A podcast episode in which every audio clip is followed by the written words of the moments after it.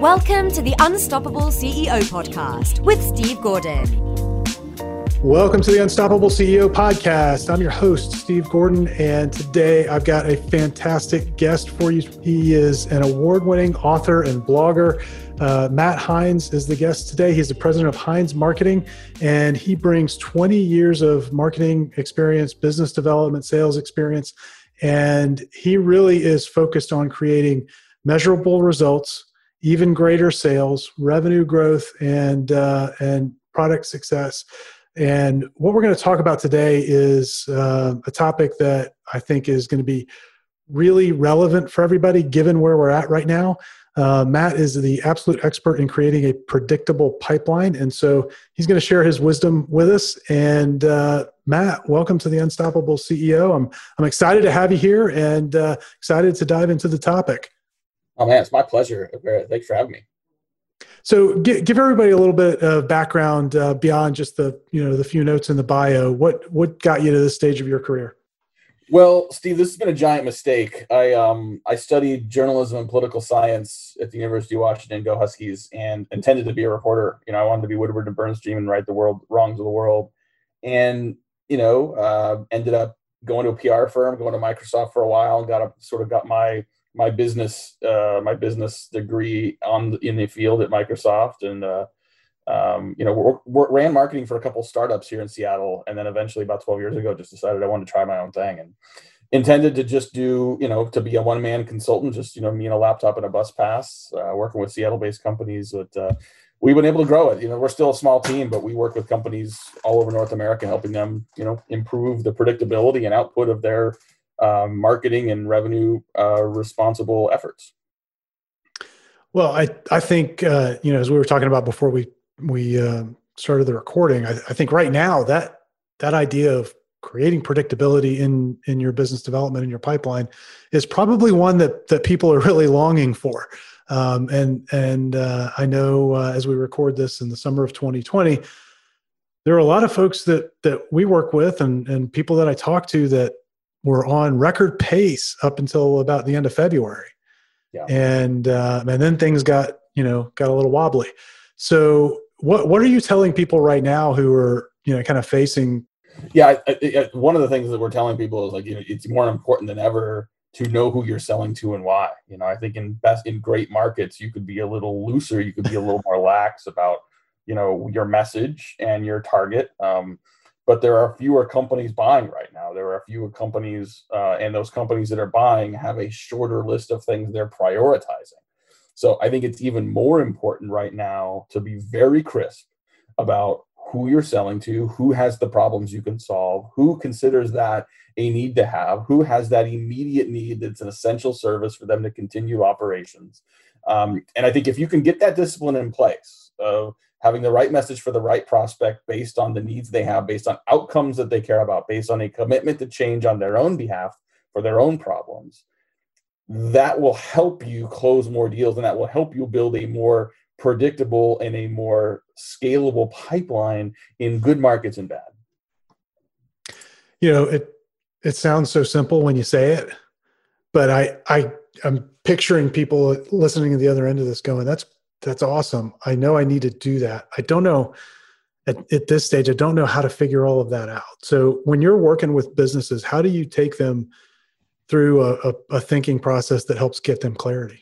Well, it starts with knowing what numbers you're trying to hit. It's it's you know this has to for most organizations we work with where we're you know managing complex sales. This is not a transactional sale. This isn't something you can just get someone to download a white paper and they're immediately going to you know give you six seven figures for some complex solution.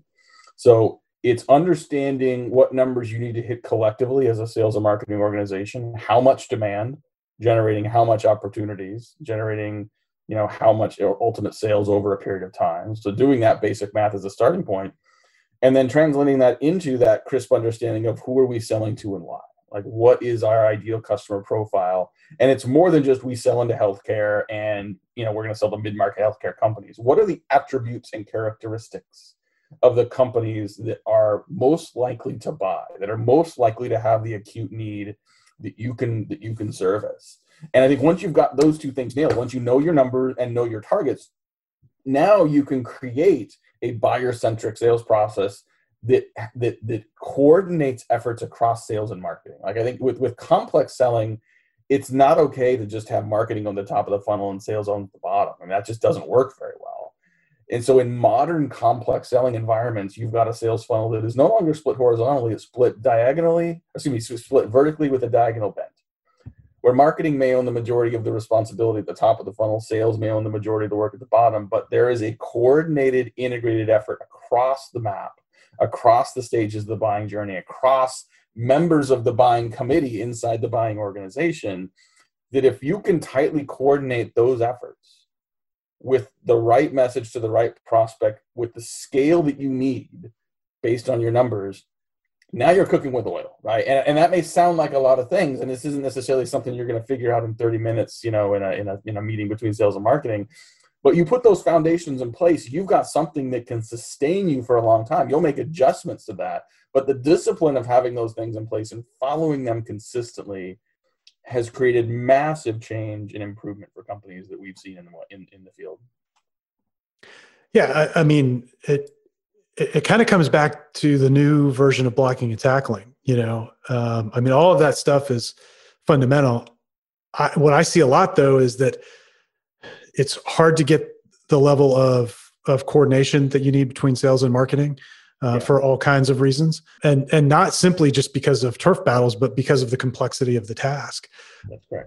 And I think it's also very difficult for people to get really clear about um, not just who they're selling to in terms of the companies that they want to sell to or the markets they want to sell into, but when you get down to individual companies you talked about everybody that influences the buying decision who who's on that kind of buying committee e- even down to the point of identifying those people I, I just i see a lot of folks stop short of getting to that level of specificity. So what what difference do you see that making for the the companies you're working with? When they get when they do the work to get there how does that impact things for them well it makes a big difference. I mean we've seen we've seen research that shows that that looks at the at the the correlation between sales and marketing teams effectively working together and the likelihood that they're making their number on a consistent basis. And it's not really surprising to say, well, the more those teams work together, the more likely they hit their number. What was interesting to me is the research when this was done, the, the, the, the data points of sales and marketing integration didn't go from none to minimal to moderate to best in class. It went from none to ineffective to minimal to moderate and it was still up and to the right, right? So like my, my facetious way of, of, of saying that is like, let's say you don't have sales and marketing working together today. Let's say you try to get them to coordinate their efforts and you do a crappy job of that, an ineffective job. Your numbers will still get better because your prospects now start to see some continuity of what they're seeing across sales and marketing channels. And so the more complex your deal is, the more touches it takes to manage that buying process the more people in the buying organization is involved. I think it's i think gartner now says that there's more than you know, eight or nine plus people that are part of the active decision making process in an enterprise deal. And so not only do you have to manage those eight or nine people differently part of your job as a seller and by seller i mean the sales and marketing team together as a revenue team you have to help build consensus inside that organization and that is a that is hard work. And so don't expect if you're trying to now get sales and marketing to work together in a complex buying process with these complex decisions don't expect it to go well overnight. Don't expect it to be perfect overnight. This is not a destination. This is a process when we're trying to do this and do this well. I've seen companies be able to scale their their revenue goals without having to scale the marketing budget they've been able to pull back on expensive reactive marketing and instead focus on the right customers and bigger deals and the acquisition cost goes down as the business grows. And so that level of efficiency it's not about media spend. When you've got that bigger deals it's really about tighter coordination and precision of how you're going to market as somebody begins to put this together and and you know as you say it's a process what are some of the signs that i mean other than yeah they're getting more sales out out the back end but but what are some of the the early signs that that they're heading in the right direction? Well i think there you certainly should see a greater velocity of deals through your pipeline if you're working actively to build consensus amongst that internal buying committee then you will see faster decision making. You'll see people that are able to sort of do more of the small lowercase yeses that are required at stages of the buying process. I also think you end up seeing a greater level of efficiency from the sales organization, right? If you're looking at metrics like active selling time, what percent of my sales team is actively is, is, are they actively selling versus doing administrative work or following up with leads that aren't going anywhere? There's a level of efficiency with the sales organization that can be a byproduct of tighter coordination and uh, and and sort of agreement on numbers and targets and process with the marketing organization. I also think you start you, you you just culturally and again like the cultural element of this is so so important. You see start to see culturally organizations align as a single revenue team versus sort of sales versus marketing. So even when teams are working together, you know, oftentimes there's who gets credit. Like who's getting credit for the deal? Well, the lead came from marketing. Well, sales closes it. You start to hear language that's less about us versus them and it's more about we. You start to see examples of a marketing organization that's willing to create content for an audience of one to get that late stage, late quarter deal across the line you know, many marketers would say, well, you know, unless I get a lot of clicks or retweets or impressions, it's not worthwhile. The marketing of more becomes less important when you're focused on driving the right prospects, the right conversations with the right companies. You know, it's it's uh, having having been on a, a marketing team, you know, as a consultant for uh, one of our clients who sold into the banking industry, complex decisions, very t- tend to tend to be very skeptical decision makers that idea of creating that it's it's almost sometimes a, a one-to-one marketing you know but but it was so necessary and so effective that it was worth the time and energy mm-hmm. uh, you know to be able to do it. Sometimes i think that that gets lost. I think that's a really valid point that we look at these big numbers and big stats that frankly don't always mean anything in in terms of sales and we get kind of sidetracked well, they can be counterproductive. I mean, when you've got a marketing team that is focused on the most possible leads at the lowest possible cost, not only that may that be misdirected efforts, it might be counterproductive. You know, if you're if you're a marketing team that's focused on generating a certain number of leads, and you say, well, anyone that fills out our form, anyone that downloads one of our great white papers is a lead. I mean, I can tell you from my own business, you know, we publish a ton of content and best practice guides and research reports around how B2B sales and marketing is working in the field but a single digit percent of people that download that we'll get 35 to 40 people a day downloading things on our website. A single digit percent of those are good prospects for us. And i and, and look it doesn't cost me anything extra to let anyone download there's a halo effect and an awareness effect that's great.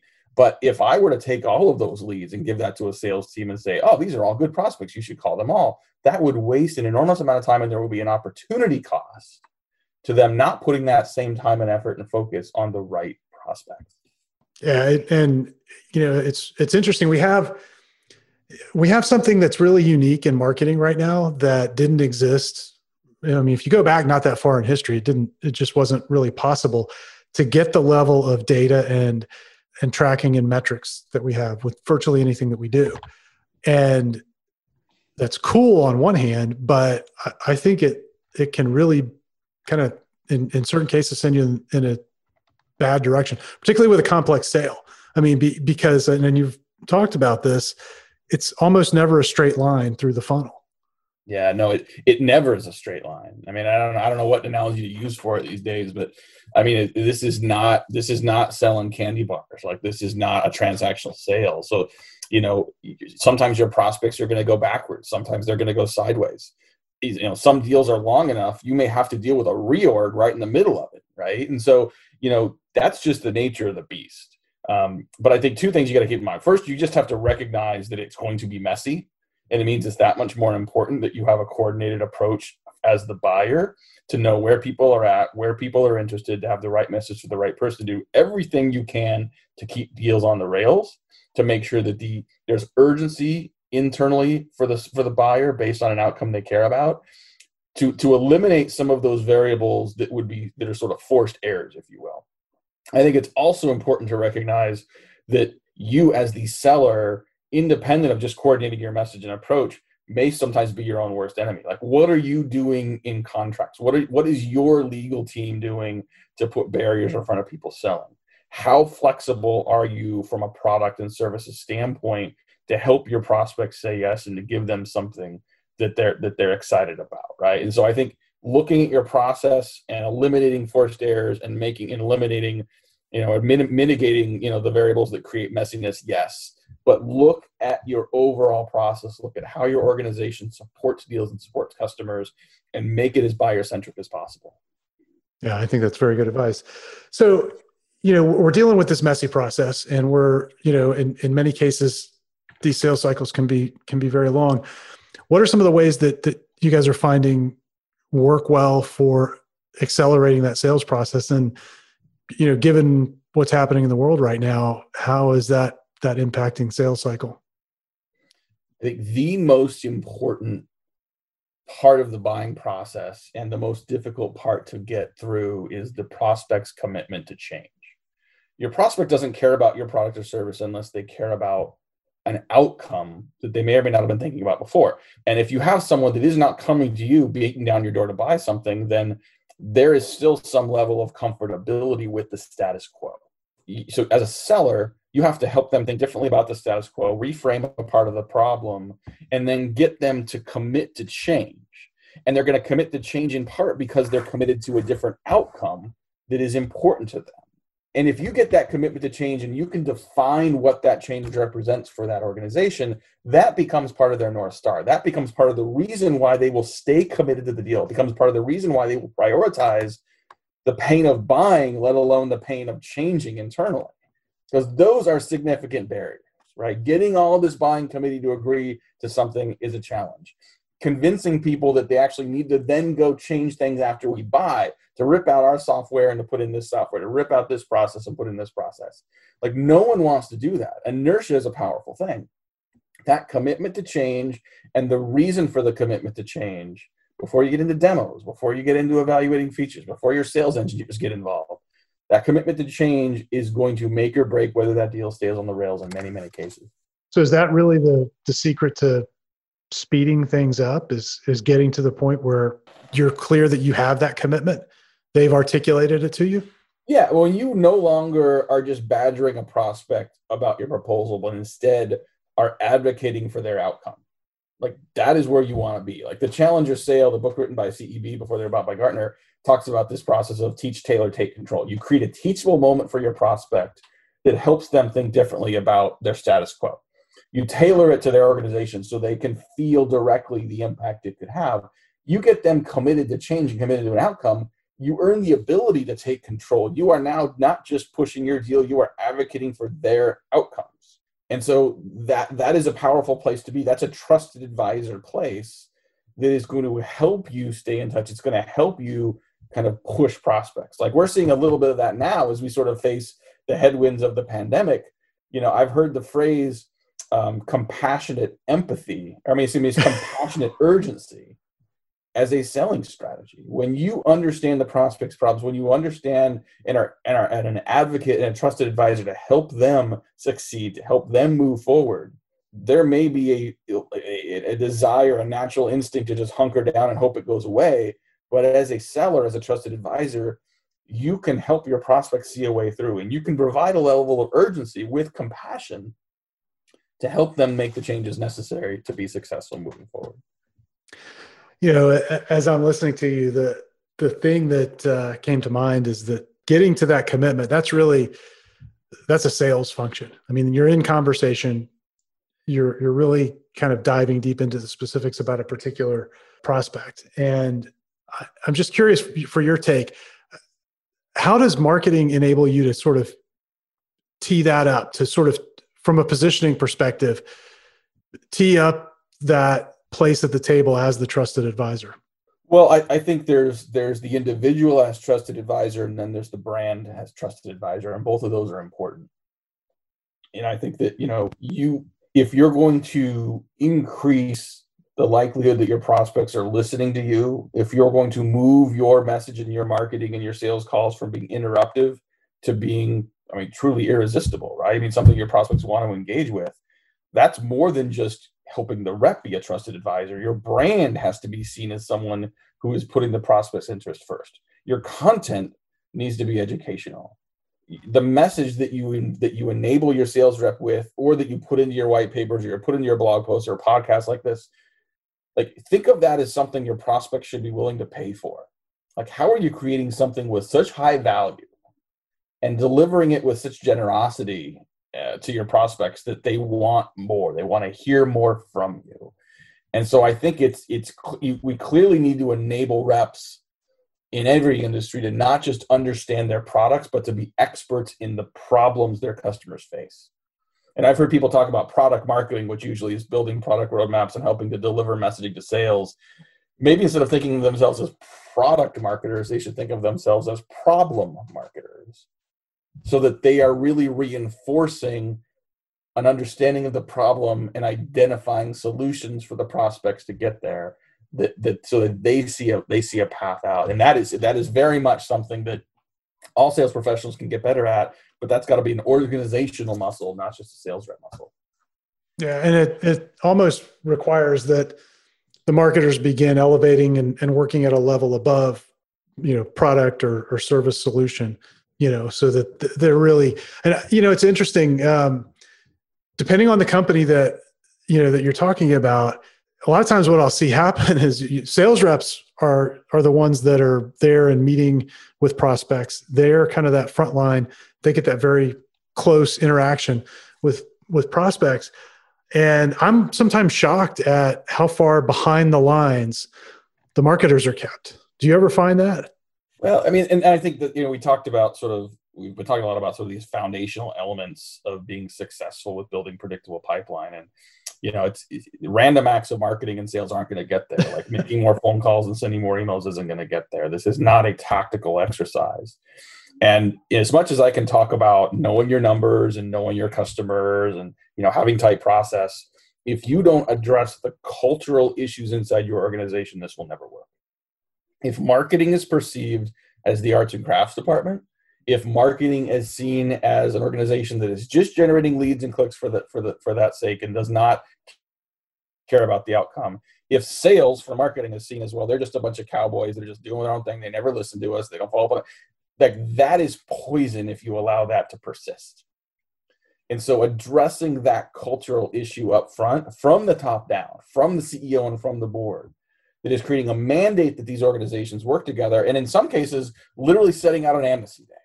Like let the team sit down and say like here's how i've perceived you in the past and here's why. And i may be wrong but this is what i've seen. And for them to say listen we're going to put these on the table we're going to put them in a box and say like we're going to start over today. And we're going to believe that everybody is working with the best of intentions. We're going to believe that we don't just agree to the same goal at sales kickoff, but we're going to figure out how to create operational alignment. What happens on Tuesday, as opposed to you know just once a month or once a once a year or once a quarter. So yeah, I think those perception issues are dangerous, and you have to address it not only up front, but keep addressing it to make sure it sticks. Yeah, it's it's so interesting to watch the the organizational dynamics around this that that are at play uh, you know oftentimes while that shouldn't be the big challenge it, it, it often becomes the big challenge um, you know and if, sometimes i think we get our eyes off the ball because the, the truth of the matter is when you get all of this aligned you're now capable of going out and, and, and helping many more potential clients potential customers which i mean and at the end of the day that's the point you know so sometimes i feel like we we almost get ourselves off track with a lot of this stuff mm-hmm. yeah. so you know as, you're looking at at uh, managing you know prospects through the pipeline are there any key kind of inflection points that you know that that your clients tend to have th- places where you focus particularly strongly you know and trying to move them through those those thresholds well, we we have developed um, sort of this methodology around the predictable pipeline, and just you know, having worked with a lot of companies over the last twelve years to do this, we found these seven focus areas that are particularly important, and many of them we've mentioned today. It's understanding what your numbers are. It's making sure you've got real strong clarity and consistency of who you're selling to and why. It's roles and responsibilities across sales and marketing, and ultimately, you know, these things translate into what are your programs and campaigns? How do you go to market?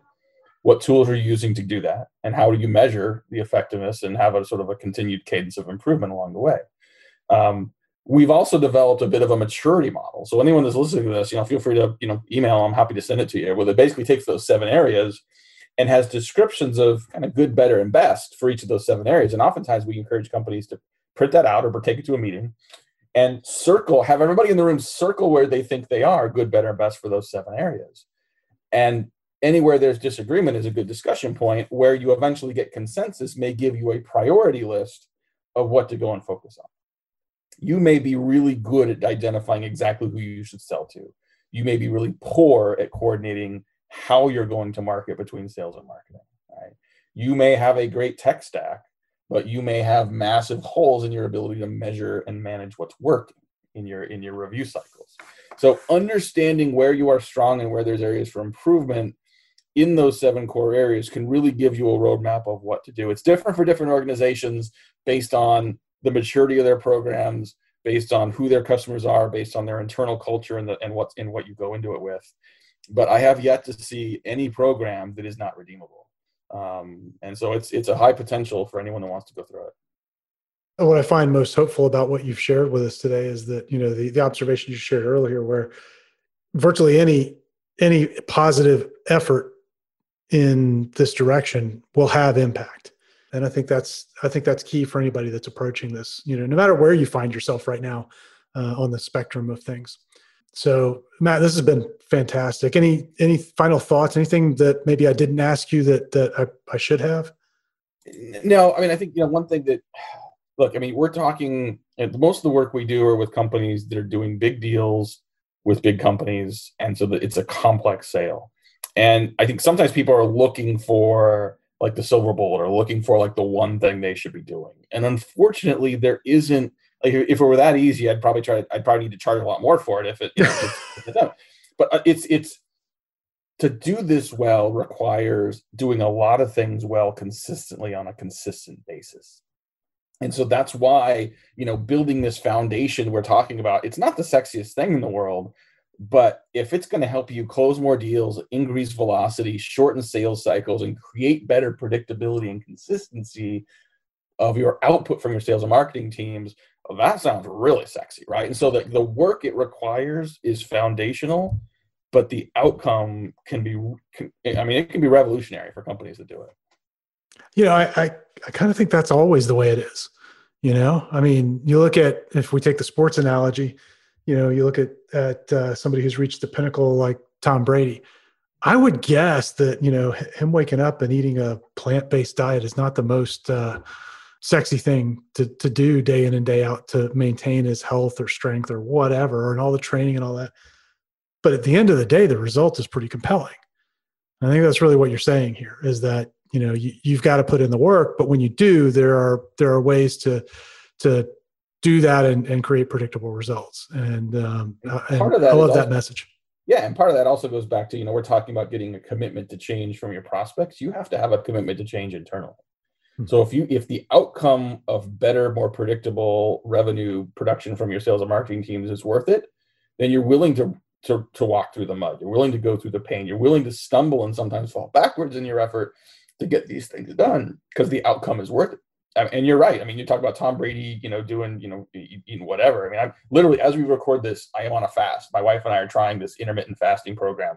I hate it. Like I'm really hungry, but like, uh, a, I'm committed to a process and I'm committed to an outcome. And B, you know, if I fast today and then don't fast for the next couple days, or like eat a tub of ice cream tonight, like that's not. It's going to erase the hard work to do. So, what keeps us committed is knowing why we're doing it and knowing that the outcome is worth it. Yeah, I, I think that's great, uh, a, a, great lesson, and uh, I give you a lot of credit for being on a fast and being on a podcast at the same time.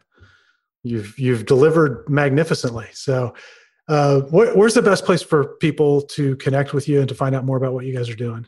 I appreciate that. So we're, you know, Heinz Marketing, H-E-I-N-Z marketing.com. I've got 12 years of content up there. It's just, you know, we just, we give it all away. It's, you know, blog posts, research, best practice guides, digital copies of all my books. They're all up there. Um, you know, we are pretty good about finding good sales and marketing content from across the web and curating that up on our Twitter feed. So just at Heinz Marketing, you'll find a lot of that.